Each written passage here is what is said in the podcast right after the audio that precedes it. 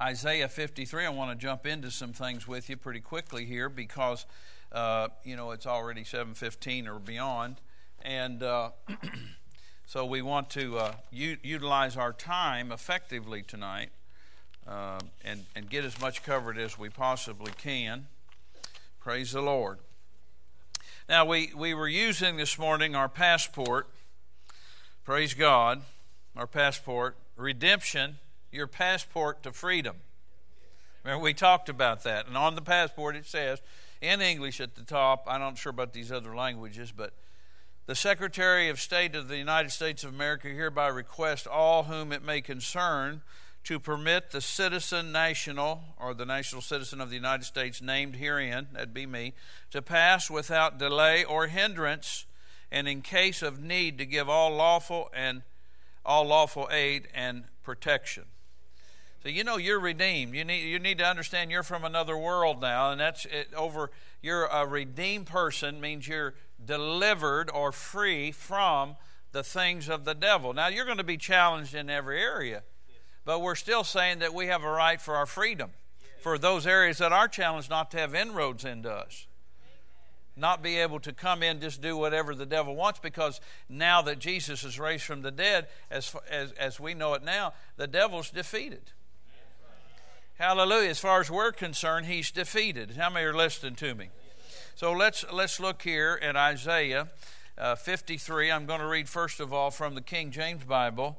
Uh, verse 4 through 6 and 10 and 11 says, uh, Surely he hath borne our sicknesses and diseases in the Hebrew there, and carried our pains. Yet we did esteem him stricken, smitten of God, and afflicted. But he was wounded for our transgressions, he was bruised for our iniquities, and the chastisement of our peace was upon him. In other words, whatever it took to give us peace, he took it in our place. And with his stripes we are healed. All we like sheep have gone astray, we've turned every one to his own way, and the Lord hath laid, the Lord hath laid on him the iniquity of us all. Then verse uh, 10 and 11, Yet it pleased the Lord to bruise him uh, he hath made him, he hath put him to grief. Literally, he has uh, made him sick. When thou shalt make his soul an offering for sin, he shall see his seed, he shall prolong his days, and the pleasure of the Lord shall prosper in his hand. He shall see the travail of his soul. That's Jesus' soul, not the travail of your soul. Now, you could travail in the spirit. That's a whole different operation than what this is talking about. This is talking about what Jesus dealt with in his, his uh, soulish area and his spirit there, in the fact that he took our place. Verse 11 He shall see, God shall see the travail of Jesus' soul and shall be satisfied. Man, you need to get hold of that. By his knowledge shall my righteous servant, that is Jesus, justify or make right many, or we would say all that who will receive it, for he shall bear their iniquities. Now, in the Amplified Bible, it says here, He shall see the fruit of the travail of his soul and be satisfied. See, he's not, he's, what Jesus took and what Jesus did, all the claims of justice that should have been fall to us, He took them. And God is satisfied in what Jesus did for us so that we don't have to bear the things that, that He bore for us. He's satisfied. We talked about this morning. I'm not turning there, Romans 4. It said He made us acquitted, and God made us acquitted through Jesus and absolved us of all guilt. We would say He removed from us all the guilt of everything. What would your life be like if you didn't have any guilt? See, you should be walking in this. We should be walking in the fact that we're not guilty anymore. Now, if you're walking around sinning all the time and disobedient to God, then you then you're going to have condemnation not from the God, but your own heart will condemn you. From God's standpoint, He's saying you're already acquitted, but you can't live contrary to that, walk in darkness and then claim that you're right when you're walking in darkness. How many understand that's what 1 John chapter 1 is all about? I'm not going over there either.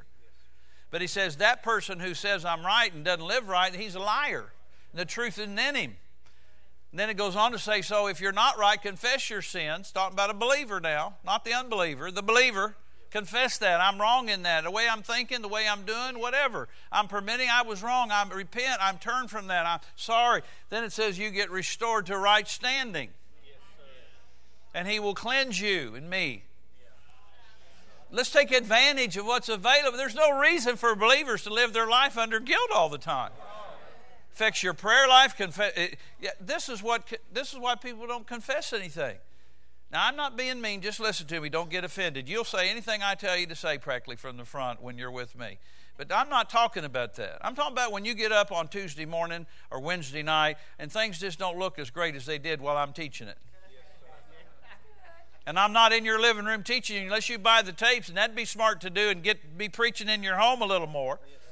My grandson spent the night at somebody's home recently, and they said, "Well, that's that's a grandpa preaching." Yeah, they were listening to me at night when they go to bed. Hey, praise God. Somebody got a clue. If what we're preaching helps you, then keep it going. And I'm not being smart. I'm just saying, see, the guilt, if we feel guilty, uh, you won't open your mouth and say what you need to say sometimes. It'll throttle you back. Or if you run with people that don't believe in confession or make fun of the faith message, make fun of the things that we teach, then you don't feel such liberty to say what you need to say. But you need to you need to be talking and saying right now. So anyway, let's go to 1 John chapter 3. I'm talking about your redemption. I'm talking about your redemption, my redemption. The reason we needed to be redeemed is the fact that God created Adam in his own image and gave him lordship and dominion and ability and power, and Adam gave that to the devil. You see, if Jesus, if you understand God, rather, that He is a man, He's not a man that He should lie, but what He says is what I wanted to say. He has integrity. And if He said, Adam, I'm, I'm giving you the lordship here, go and have dominion, then He didn't say, go and have dominion, but I'm going to get your, I'm going to keep your back. Why would He need to if He gave him the dominion? See, he gave him the dominion to stand with him if he used his dominion right. But when he turned around and submitted to the devil, he had the right to give that dominion away. and God couldn't come in and say, hey, hold it. That, that ain't going to work here. Don't you know this is the Garden of Eden? No, he couldn't do that because he'd already gave Adam the dominion. I'm, I'm going to say it politely. God, say, I'm giving you dominion hands off. Do what you want with it. Be careful, big boy, hot shot. Better guard your garden. Before I take my hands, I want to give you a clue. There's a predator coming. Go for it, baby. He didn't pay attention. Predator came, took him out, took his wife out, took them both out of that situation. They got they were driven out. The angel placed there, you're not getting back in. Man, that's some rough stuff, but that's the way it went down. And it went down there because of Adam. I showed you this morning in Romans through one man. Not one God, not one devil, one man. One man, one man. I got to get that into you. You're a man, you have authority. Adam had it, he gave it away. Jesus came, got it back, gave it back to you. and this is why we got to let Jesus, though born of a virgin, yes, the blood that ran in his veins was God's blood, but the seed that put it in there was God, and he became a man. He had a body. Yes, he is flesh and blood and bone. He was a man. He lived like a man, anointed man nonetheless, but still a man in this planet. And then, of course, he lived his life without sin, which, like the first Adam had failed through temptation, the second Adam didn't fail. you know, people want to get, uh, you know, I don't understand some people, but anyway, praise the Lord. You know, somebody, relatives are sat in my living room trying to challenge me about what I know about theology. You know, about, they, well, you know, I don't know what it was, some one of those uh, weird books about Jesus and having babies and all weird stuff. I said, what's the matter with you? And I gave him a couple of scriptures, and he wanted to argue about it. And I said, I'm not going to argue with you. You know. And he got saved. and, he, and he called me up. and he said, You know, I was wrong. I said, No kidding. Hallelujah. I didn't rub it in. And I just said, Praise God. I started crying with him over the phone. Said, Praise God. I'm so th- glad you're going to heaven with us. we're talking here, though, about that God was satisfied with what Jesus did. Now we're over here in 1 John. I'm going to read 1 John 3 and 8 from the Amplified Bible. Again, uh, real close to the Greek here. It says, But he who commits sin, who practices evil doing, this is a person that practices it continually, is of the devil, takes his character from the evil one. Well, we don't do. We take our character from God. And that doesn't mean we can't sin. It just means that we're, if we're listening to God and following Him, we're not going to purposely get out in sin. And if we do miss it, we're quick to repent and quick to ask God to help us to say, Father, I'm sorry, get out of this situation here. But the devil said sin from the beginning. He violated divine law. I'm in verse 8. And this is the real part I want to read, the second half of verse 8, 1 John 3 and 8. The reason the Son of God was made manifest or visible was to undo, destroy, loosen, and dissolve the works the devil has done. Notice that to destroy, to loosen, to undo, to dissolve the works the devil has done. Praise God. Think about that. There's nothing the devil can try to put on you and that you can't undo it. Be removed from it. Be broke free from it. Hallelujah. Hallelujah. Let's go over to Colossians just a minute and ch- chapter 1. And then I'm going to get into the, the meat and taters here, and I'm going to have to hurry tonight, but that's all right. We can do it. But Colossians chapter 1, I want to look at it in the King James first, and then we'll look at it in the Amplified. Colossians chapter 1, and from the King James first of all, Colossians 1, we'll begin in verse 12. We're talking about our redemption is your passport to freedom. See, this represents the fact that Michael P. Jacobs is a citizen of the United States of America. I can go anywhere on this planet if they, unless they say they don't allow Americans in there or there's a war or something, they would turn me back at the border or shoot me or whatever. Try to, uh, you know, because of this. But normally, in normal proceedings, you'd go anywhere in the world with this, but you don't want to lose that because this says who you belong to. And uh, you have certain privileges being a citizen of this United States of America.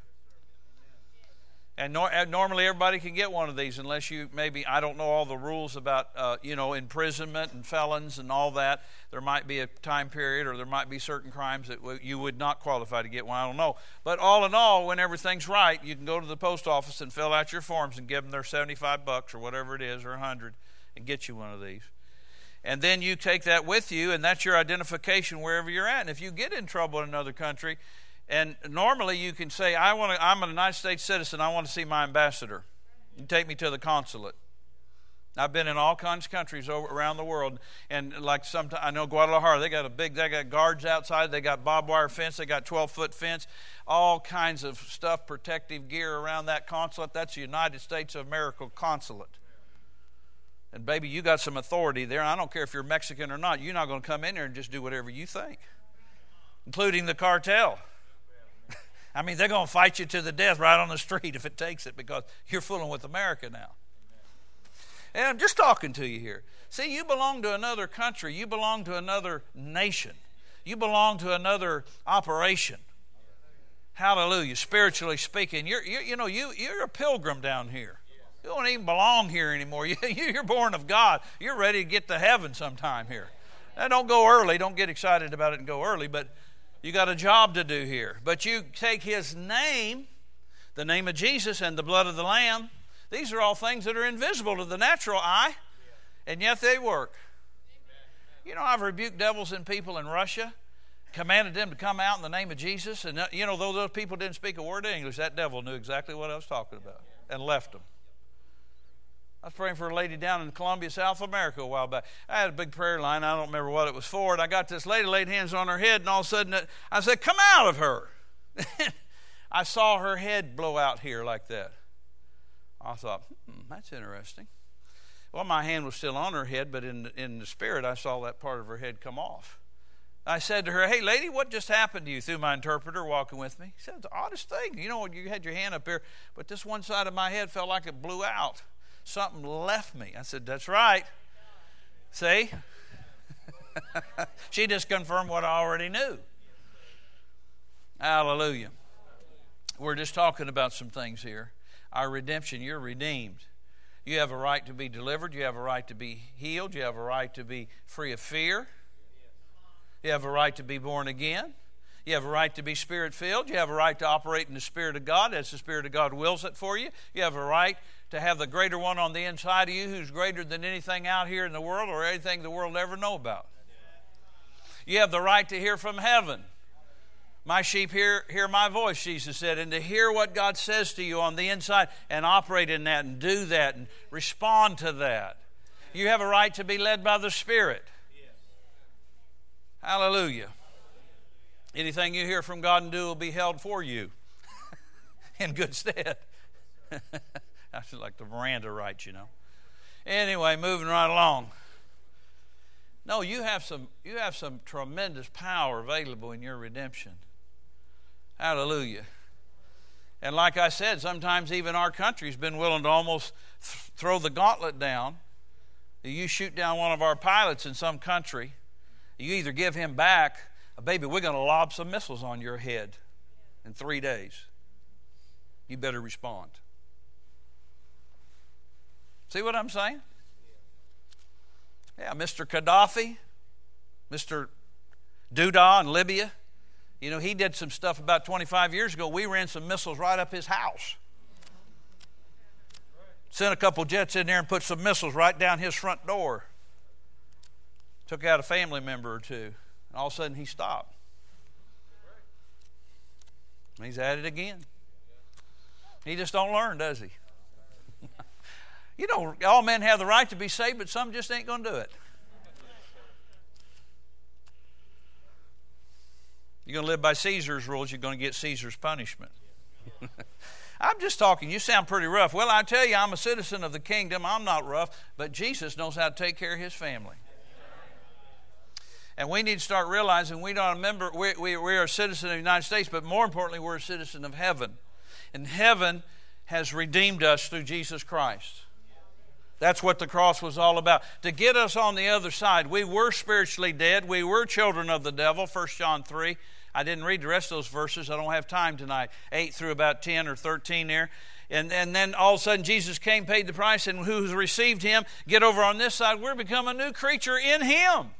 A joint heir with him, not a sub heir, joint heir. I'm seated with him. You're seated with him far above all rule, authority, power, and dominion. It doesn't mean you're not going to be challenged. Doesn't mean there's not going to be problems. Doesn't mean there's not going to be stuff that try.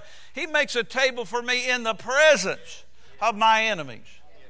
Still got some enemies? Oh my gosh, yes. And some of them, they might be standing by. They're just going to have to watch me eat because I'm going to enjoy what he set out.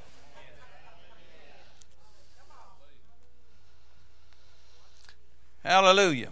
Now, I'm in, I'm in Colossians 1, verse 12, King James, first of all, giving thanks unto the Father.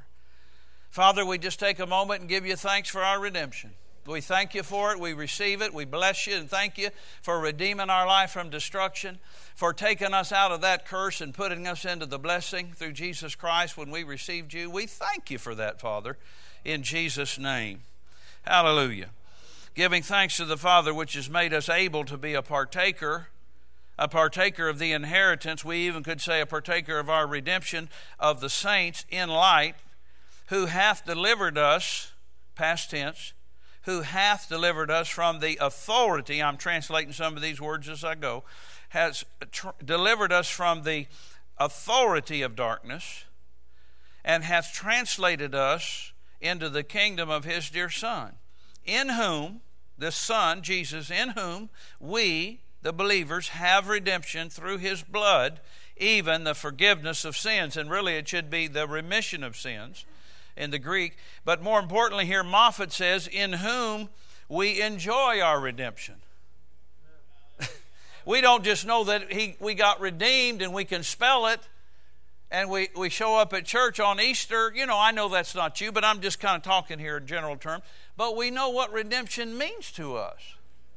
365 days a year. And we're learning to enjoy what Jesus has provided. We've got this vast inheritance, but if we don't know it, then we can't enter in. You can't enter into what you don't know, and you can't know what you're not taught. And even if you're taught, you've got to then learn to act on it. So let, let me go into some things here with you here. uh, about about some things I want to talk about a little bit tonight. I've got a few minutes left, and it's getting late. Let's let's let's look at another scripture here, though. I think I want to look at this. Go to Acts 26. You getting anything tonight? I'm talking about our redemption is our passport to freedom. Now you might say, "Well, Pastor, I heard you say that, but now next Thursday, you know, things come up." What am I going to do? Well, keep meditating on what I'm teaching you. Write these scriptures down, meditate on them, think about them, talk to the Father about them, rehearse them in your mind, rehearse them in your heart, speak them out. When He says giving thanks, that He's made us uh, eligible to be a partaker, then thank Him for it. Giving thanks. Don't get up in the morning and say, Man, I got so much to do this week, and the bills, and uh, wow and this and no don't go down that trail start start talking your redemption and start enjoying your redemption. Plug into your redemption. You know what i mean by that? Plug into it and say praise god i'm redeemed. I'm redeemed. I'm a redeemed person. I'm a redeemed man or woman. I'm a redeemed young man or woman. I'm a redeemed i've been redeemed by the blood of jesus. That blood's cleansed me from all my sin. That blood has removed from me all my guilt. I'm going to talk to you in just a minute, something real important, but uh, let's see here. Acts 26, verse, uh, uh, let's see, 16 through 18. I'm going to read it quick. But rise and stand upon thy feet. This was, God, this was Jesus talking to Paul. He's rehearsing it to uh, Agrippa here. But rise and stand upon thy feet, Acts 26, 16. I have appeared unto thee for this purpose, to make thee a minister and a witness both of these things which you have seen and of those things which I will appear unto thee, delivering thee from the people and from the Gentiles unto whom now I send thee, to open their eyes. Now he's talking about spiritual eyes here. To open their eyes, primarily, to open their eyes and to turn them from darkness to light, and from the power of Satan unto God, that they may receive remission of sins and an inheritance among them which are sanctified by faith that is in me. This is Jesus talking to Paul and giving him this commission to open their eyes, verse 18, to turn them from darkness to light and from the power of Satan unto God. In other words, to turn them where they were had been under the power of Satan, uh, now get them into faith in the power of God. And that they may receive not only just uh, remission of sins or the new birth, or that's what he's talking about there, but also an inheritance. You have a vast inheritance. Think about what we're saying here. And I'm going to give you just some highlights in just a minute. There's four things, though, that you need to understand about uh, how to appropriate. I put it in my notes here how to appropriate redemption's realities. How do I appropriate those? I'm going to go over them quickly, and then I'm going to target three different areas that you ought to think about every day. Number one, though, how do you appropriate? Number one, you must have a knowledge of it you have to know that you're redeemed from thus and such. So, the number one thing, these are some things of how to appropriate redemption's realities. I must have a knowledge of it. All right. Number two, you must confess your redemption. You must speak it. You must talk it. You must say it. I think it's Psalm 107, verse 2 let the redeemed of the Lord say so. In other words, you need to say, I am redeemed, as, you know, to yourself, in your insides, with your voice, with your uh, vocabulary. I am redeemed from this. Hallelujah. If you have debt, lay it out on the kitchen table and say, I'm redeemed from debt. I'm believing to be pay these bills. I'm believing to get everything caught up. I'm believing I'm calling for the finances that I need, Father. I'm a tither. I'm an offering giver. And start pleading your case and talking to those things. I'm redeemed from poverty. Well, Pastor, you just don't realize what, you know, I've been through. Well, maybe you don't realize what I've been through. I certainly don't get up here every day and tell you what I'm dealing with internally, constantly. And when I tried to, the Lord jumped me out about it. A couple years back, I told you how I felt about a lot of stuff, you know, just at the tip of the iceberg, and He wouldn't let me get any deeper in the berg. You better shut up. You're really going to mess some things up here. And I was disturbed. I was irritated. I was dealing with a lot of stuff. And finally, because, you know, just deal with it day in and day out and day. See, see, I'm thinking more about the darkness than I am the light at that moment. Trying to help you. And before I knew it, it slipped down into my heart and slipped down into my mouth, started coming out. I find myself getting up saying things. I, and at first I said, I shouldn't have said that, you know. I get felt beat up about that, just so you know I'm human, just like you. Yeah. And then, then and that went on for a couple of weeks. Then I got in prayer one one day. Of course, I'd been praying all that time, but he didn't interrupt me. But after I did that a couple of times, he stopped me in prayer one day and said, I want to talk to you. Well, I knew I'd had it when he talks to me like that. I want to talk to you. He said, You better stop that. You better stop it right now. What? Why? Because I'm not talking redemption. See, I'm starting to talk the problem. And though I felt every feeling I felt, oh my goodness, I could have said a whole lot more back then. You don't know how much restraint I was using about a lot of things bugging me right then. Just being honest with you. There's a lot of things. And sometimes things try to bug you. But here's the key first, you got to know, have a knowledge of what you're redeemed from. Secondly, you need to confess your redemption. Got to confess it, you got to talk it. What remember we studied in this church, this church right here. If you were here, if you weren't, you should have been here. Psalm 91. Unless you're on vacation or sick, you should have been here. Uh, Psalm 91 said, I will say of the Lord, I will say. I'm not going to just read Psalm 91. I will say, the Lord, He's my refuge, He's my fortress, He's my God, in Him will I trust. Surely I'm delivered from the snare of the fowler and, the, and the missile that flies in the daytime and, and all the other stuff. You got to say it. That's my point. Number three, you've got to act on the Word of God. You've got to act on it. I'm getting to the main things in just a minute. You've got to act on the Word. Once you know the truth, you've got to act on it. How many understand what I'm saying? Hebrews 4 and 2 says they heard the word preached. Hebrews 4 and 2, uh, I'm not going to turn here. They heard the word preached, but it didn't profit them. Now, we've already found out from the Bible when we're in the Word and the Word's in us, it's supposed to bring profit. Not just financial, that's one area, but peace and strength and, and fulfillment and all whatever that word that we're studying says to us is supposed to bring that to us. Right? But he said the word is preached, but they didn't mix their faith with it, and it did them no good at all. See, you got to guard yourself because you could know some things and even start to say some things, but then you're not acting on it. You're not acting like it's so. Not just your talking, but your actions show that you're not really, well, I don't know about that. That's a little big for me, huh? See, you heard the word preach, and I'm just giving you the keys that I found out. I have to know it, I have to confess it, I have to act on the word. James 2 says, a lot of the uh, passage in James 2, about 17 through 26, says, faith without works is dead. Faith without corresponding actions produce nothing. That's what my translation would say. If you gave me permission, that's what I'd say. Faith without corresponding actions don't mean anything. See, I've got to act on what I believe. Hallelujah. Then, fourth, I got to learn to stand. Having done everything, stand. And Galatians 5 and 1 says, Stand fast in the liberty Galatians 5 and 1 stand fast in the liberty wherewith Christ has made liberty. What does that sound like? Freedom. Stand fast in the liberty wherewith Christ has made us free and be not again entangled in a yoke of bondage. So I've got to know what my redemption provides. I've got to talk about it to myself. If you have somebody that's spiritual you can talk to, that's helpful. You can talk further about it to them, and you guys could talk it and get an agreement and, you know, share some things and insights and mingle them together if they're scriptural or take the correction from whoever you're telling to if they need to correct you. Uh, but here's the point is you got you got to know it, you got to confess it, you got to act on it and you got to stand. See, sometimes you know I've done everything I know to do and the Lord this is years ago and still today he reminds me, well just stand. Do you do what I tell you to do about that, Michael? Yes, sir.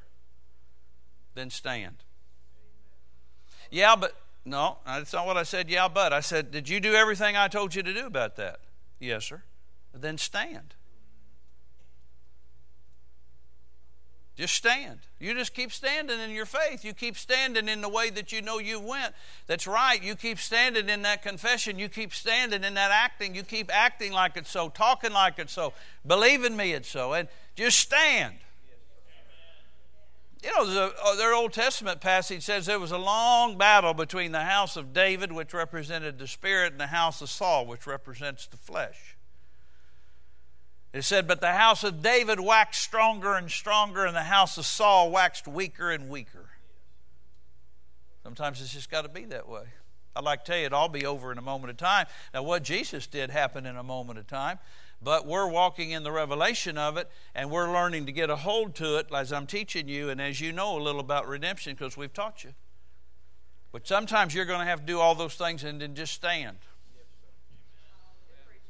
You're just going to stand. You're not going to get nervous about it. You're not going to let the devil threaten you about it. You're not going to run off and, and run and start complaining about it that it doesn't look like what it looks like. No, you're not supposed to be talking what it looks like anyway. You're supposed to be saying what you want based on what God said you can have. There's a lot more we could say, but I got to hurry up here. I got three areas I want to cover, and I really don't have much time, but I want to talk to you about it. Remember, redemption is your passport to freedom. Number one, in redemption, this is what redemption provides. Number one, sin's authority has been broken. The authority of sin to try to dominate you. Let me say it this way how about a habit? How about a bondage? And that doesn't always mean what maybe just what you do or what you allow yourself to do, but the way you think. How about your feelings? Oh man, that was that's a hard one for me. I mean, it has been uh, to, to manage my feelings and make my feelings. No, you don't count. Just do just do what I need to do. Your feelings don't count here. You're just going to have to do what the Word says. Then my feelings trying to scream at me. You don't need to act like you don't know what I'm saying. I know better. Yeah, but see, sin and habits and bondage has been broken. Your redemption gives you the ability to run roughshod over sin and habits and bondages and break through them. Come out the other side without them. I don't want to give the devil too much credit at all. I don't want to give him any credit, but Romans 6 will tell you that. If you read Romans 6 and read it thoroughly, especially about verses 6 through about 14, or I'd just read the whole chapter. There's only 18 or 19 verses, I think, in that chapter. Romans 6 says, Sin shall not have dominion over you. Man. That's some big stuff. So, any sin, any habit, anything like that that's a sin, which is disobedience to God's word, or maybe the things you're thinking about in your head, you know, something like we've been teaching on family. We're going to get deeper into some of that. Fantasies people have in their head that aren't good fantasies. You've got to, you have ability to control that. Let me ask you, when you go home tonight, do you have ability to control your TV or does it just automatically come on and put the worst show on for you? No, you have a remote. You got a key into it. Well, you got a, you got authority. Your brain and your spirit is stronger. It's your remote of your being. And you can say, No, I'm not going to watch that. I'm not going to do that. I'm not going to think this way. I'm not, I'm not just talking about TV. I'm talking about anything that's a, a habit or a bondage or it brings you under authority. You see, a redemption delivers you, makes you free from sin's authority to dominate you. Now, I understand that sin can get a hold of people's flesh, get in their mind. Sometimes devils get involved, but still, yeah, see, you could be delivered. if that was the case, you don't have to live like that your whole life. No, redemption provides the fact that sin no longer has dominion over you. Number two, sickness and disease, as far as you're concerned, has been defeated. Now, we understand people are sick and we understand people go to the hospital and get medicine and all that. We're not putting that down.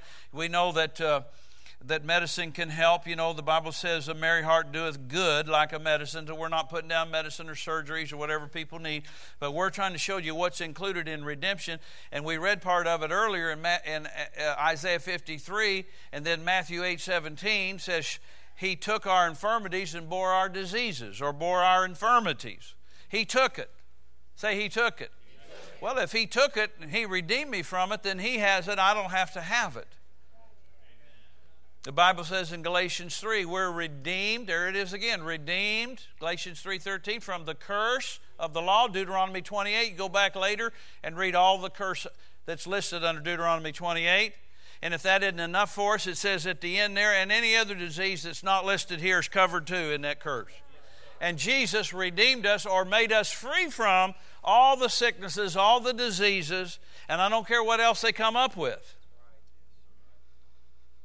You know, things escalate. You know, when we were a teenager, there was three three STDs that I remember. I won't mention them. All of them are disgusting, but I think there's like 35 or 40 of them today. And some of them are pretty mean. All of them are bad. We're redeemed. We're redeemed. I got a piece of paper from somebody in a church that gave me a readout from the microbiology department of a university hospital where they do lab work. HIV positive, the count on it uh, six years ago on the viral thing of HIV, and as of late, it says zero, non detectable. It was something like 48,600 back in whatever 205 or something like that. So see God he's got ability to do that, but we need to understand not just in that realm but any kind of sickness or disease, we're redeemed. You got to you got to renew your mind to this. This isn't like, "Hey, praise God, I'm redeemed. I'm never going to get challenged." Because that's just not true. And we're learning more about it all the time how to walk in our health and our our our healing. And Matthew 9:20 uh, uh, Matthew 9 I think it's 35 says he healed every sickness and every disease. So we have the right because of Jesus and his redemption, he redeemed us from sickness and disease. Now, I know sickness and diseases out there in the world, but listen, we're, we're in the world, but we're not of it. Remember, we're, we're a citizen of another kingdom that provides safety from those things if we'll walk in the light of our covenant, if we'll walk in the light of the Word. If you listen to me, are you listening?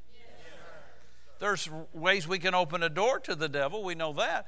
But I'm talking about we can all get there eventually where we are walking in health and wholeness in every area of our being. That's where we're headed. That's where we're going. That's the standard I'm preaching because the Bible says that He came to make us whole, W H O L E, until He comes, not when He comes, until He comes, spirit, soul, body. So I have the right to be made whole. You have the right to be made whole. You know, you might look and say, well, my parents, my grandparents, all my cousins, all my nephews and nieces, and all my brothers, they're all crazy. Well, you know what I mean? You have to be crazy. Or they're all sick. I somebody recently, I prayed for them.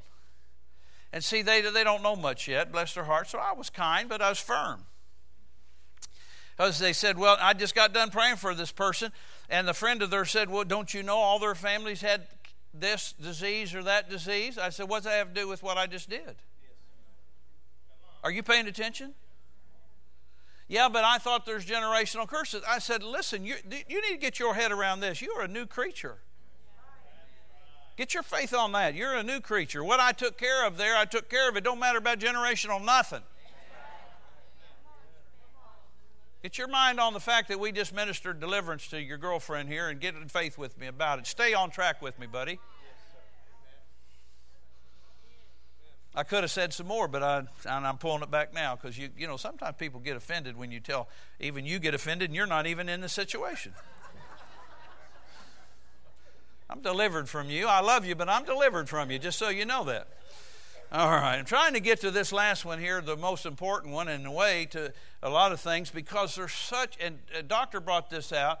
He didn't say this exactly. He said, what he said was, and I saw this coming a few years ago, uh, uh, like, it was like, uh, I don't know if I'd call it cages, but like something with demon powers in it, and somebody opened all those doors, and those demons just started flying out and doing stuff in the earth.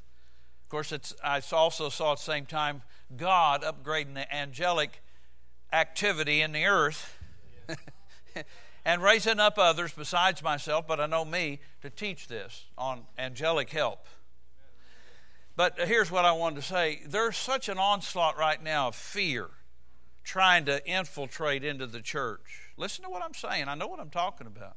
And nobody wants to admit they're fearful, but then sometimes they don't even know it's fear that's doing it. The devil so camouflaged himself in people's lives they don't even realize it's him. But the strength of fear in your redemption, the strength of fear has been broken. The spirit of fear has been broken. Now let's look over here to Hebrews 2 a minute. Let me show you something. I just I just give me like uh, five or ten minutes here. I'm almost at eight o'clock. I don't know how we got this late so quick, but I don't know about you. I've enjoyed it tonight. I got a couple of things to say. If you give me a moment, I'll just quote some things. But Hebrews 2, and uh, here's one of my favorite verses 14 and 15 from the Amplified Bible. The King James does a good job, but the Amplified's better. Since therefore these his children share in flesh and blood, talking about us, we're in flesh and blood bodies, in the physical nature of human beings, he himself, I'm reading from the Amplified Hebrews 2:14, he himself Jesus, in a similar manner partook of the same nature that by going through death he might bring to naught and make of no effect him who had the power of death, that is, the devil, and also that he might deliver and completely set free all those who, through the haunting fear of death, were held in bondage throughout the whole course of their lives. Listen to me, and it's interesting he says this, there's more to it than what I'm saying, but I'm emphasizing this completely set free from fear. See, a lot of people are fearful what hadn't even come yet. I don't know if this marriage is going to make it. I don't know when I get old if anybody's going to love me. I don't know if I get old I'm going to have some money. I don't know if I get older if I'm going to. And sometimes you're, you, you know you're not saying it verbally. You might know better to suppress that, but on the inside of you in your heart, that's what you're thinking. And so that's what you are thinking. And if you think it long enough and you're in the right moment when you're not around somebody that would straighten you out, that'll pop out of your mouth. It don't even have to pop out of your mouth for it to come to being because if you believe it, you're going to have it. Fear has been broken. God is not, what does 2 Timothy say? God's not giving me the spirit of fear, but of power and love and a sound mind. But you've got to stay on that constantly because fear will try to make an inroad into your life, and it won't just come with a big red hat with a feather with the tag around its neck. I am fear. How would you like me today? And then run in the closet and change his clothes, come back. Hi, how you like me now? Listen, I, I mean that fear get a hold of you. Now, fear you and I have absolute control over our own mind. You need to know that. Fear will distort things because the devil doesn't want you to recognize him. You and I must exercise our authority over any bondage that we find in our life. Fear tries to counsel you and dictate to you how you live. Think about that. Fear tries to dictate to you and counsel you how you can live. Fear is an open door to the enemy. See, I'm talking about what we've been redeemed from this, but this is the way fear does. You know, Job 3, what is it? Job 3, 25, 26. I'm not turning there. The thing that I greatly feared has come upon me. So if something comes up in your mind and you know it doesn't produce peace, immediately you ought to attack it. You ought to cast down that imagination because it's coming up against the knowledge of God or the knowledge of your redemption. Yeah, but what about this? They don't have a cure for that. What if I got that? Oh, God's got a cure for everything. And if you'll do it right and start getting established in it and rooted and grounded in it, the thing won't ever get a foothold. But if you give fear a foothold, it'll continue to take more and more territory in your life.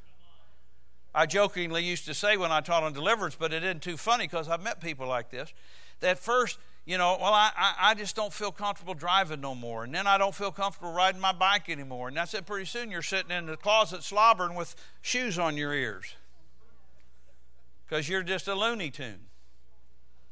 Fear will just take a little bit at a time until it totally puts you back in the corner where you're not effective for anything anymore. And some people are pretty good at dressing up and acting like they got faith and talking here and there a little bit of faith, and on the inside they're just whipped and beaten and destroyed almost. That's, that should never happen to us. We are redeemed. Jesus paid the price to redeem you and me. And we got to take a stand against fear. Give me another three or four minutes. I know what time it's getting to be, but listen to me just a second here. Fear comes, just because fear comes into your life doesn't mean you did anything wrong. See, what's doing is fear is trying to get you to bite on something, trying to get you, you know, like a good fisherman's trying to get the fish. Got different lures. Well, that didn't work too good. How about this one? This one's got some green in it. I bet, and red and yellow. He'll like that. See, and the devil just keep working.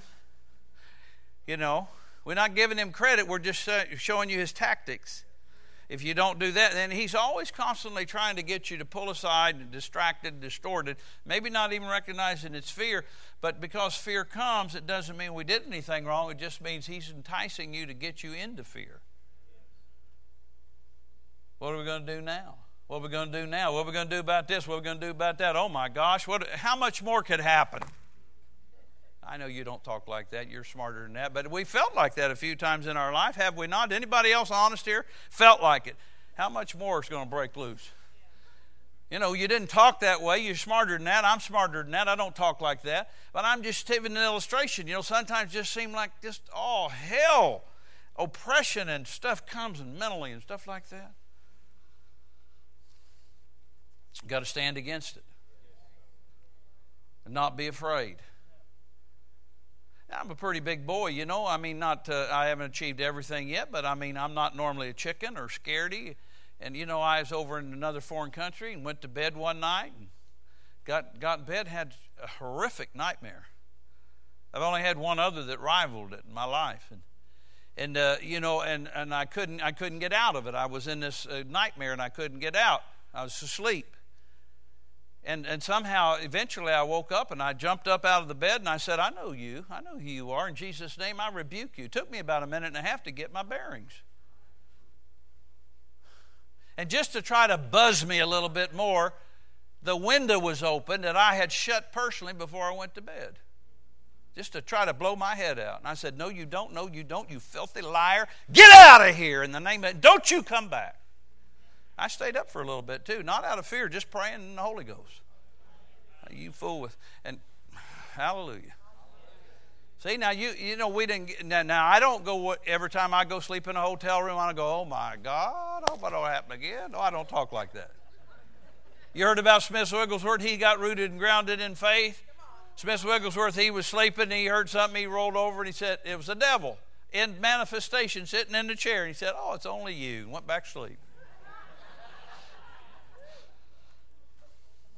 Somebody told Dr. Sumrall about something the devil tried to do. Said, just send him over to my place.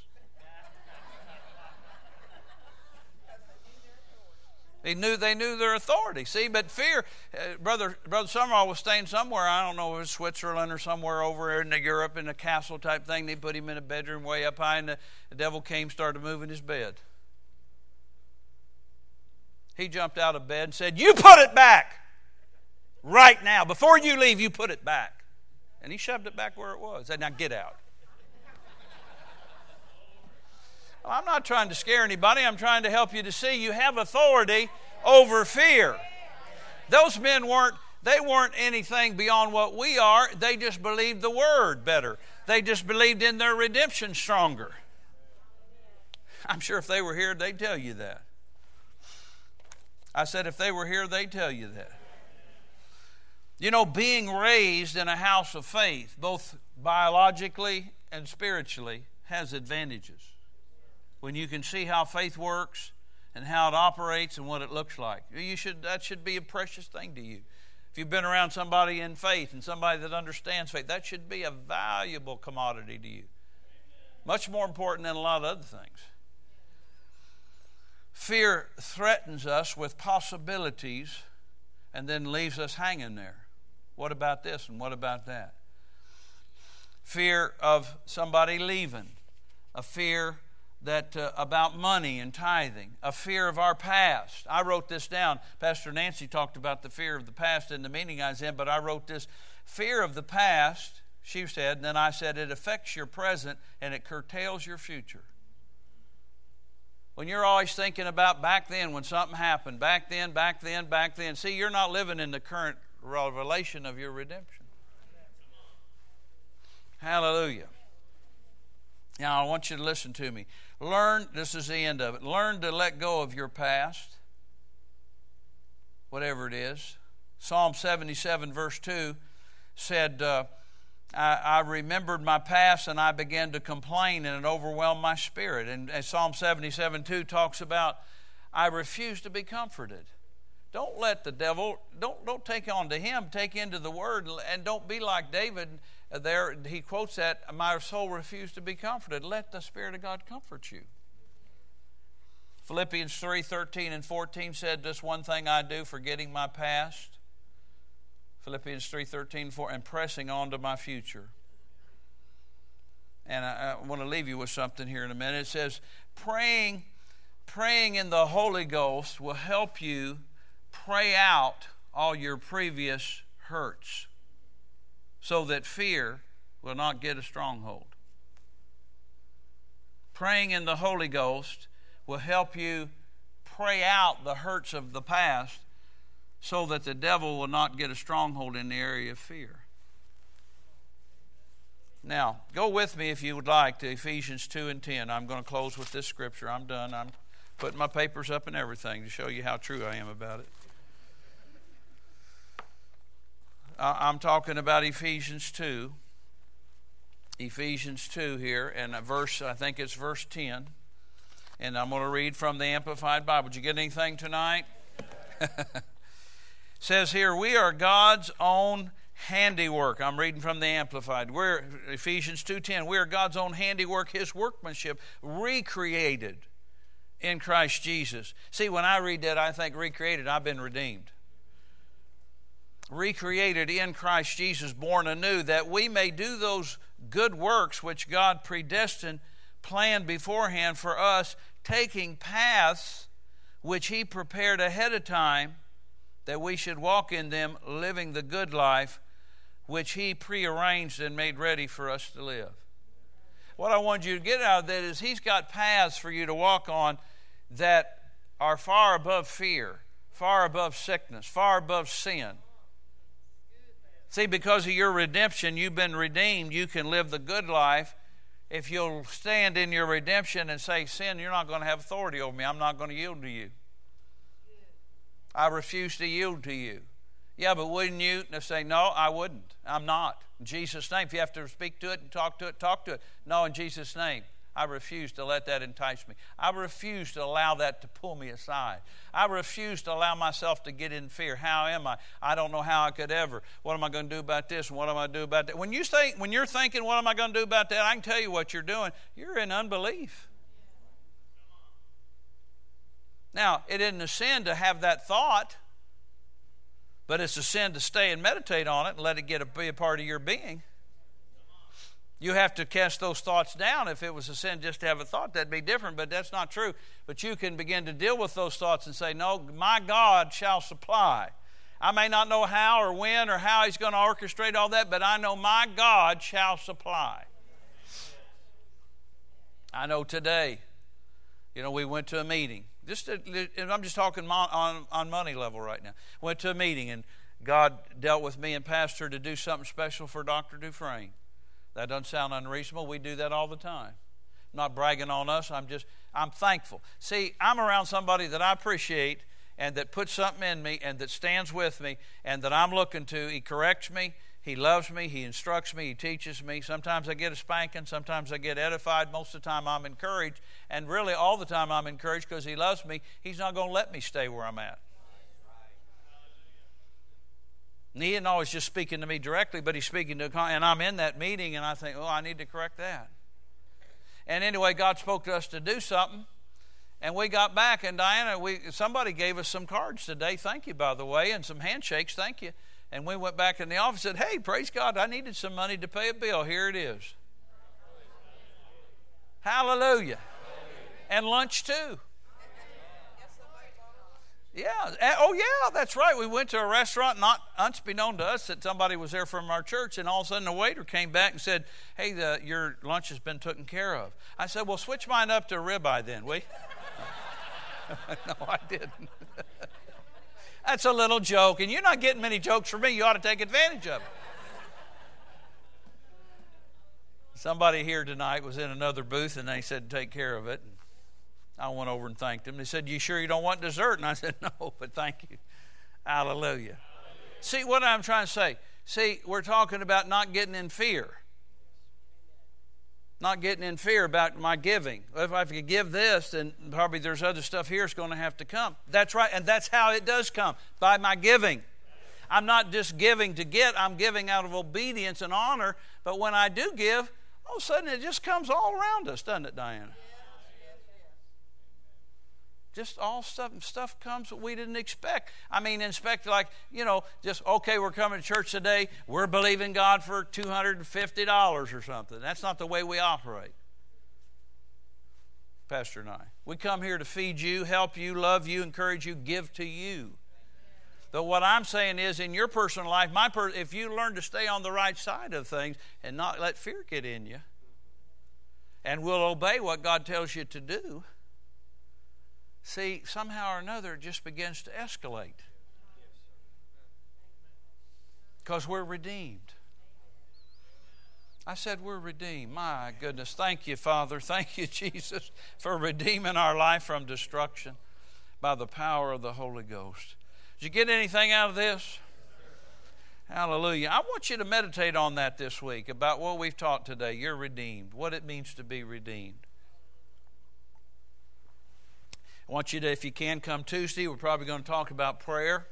And uh, maybe I'll be praying for people. You know, if you'd like to pick up the prayer torch with us, the prayer baton, and make yourself a person of prayer, you know, we're not teaching, you know, everything about prayer in one session, but we're just talking about prayer in general and probably how to pray for me and how to pray for our church and things like that. That would be a good thing to pray about, wouldn't it? And see how the Lord leads us. Let's stand up together a minute. Would you with me?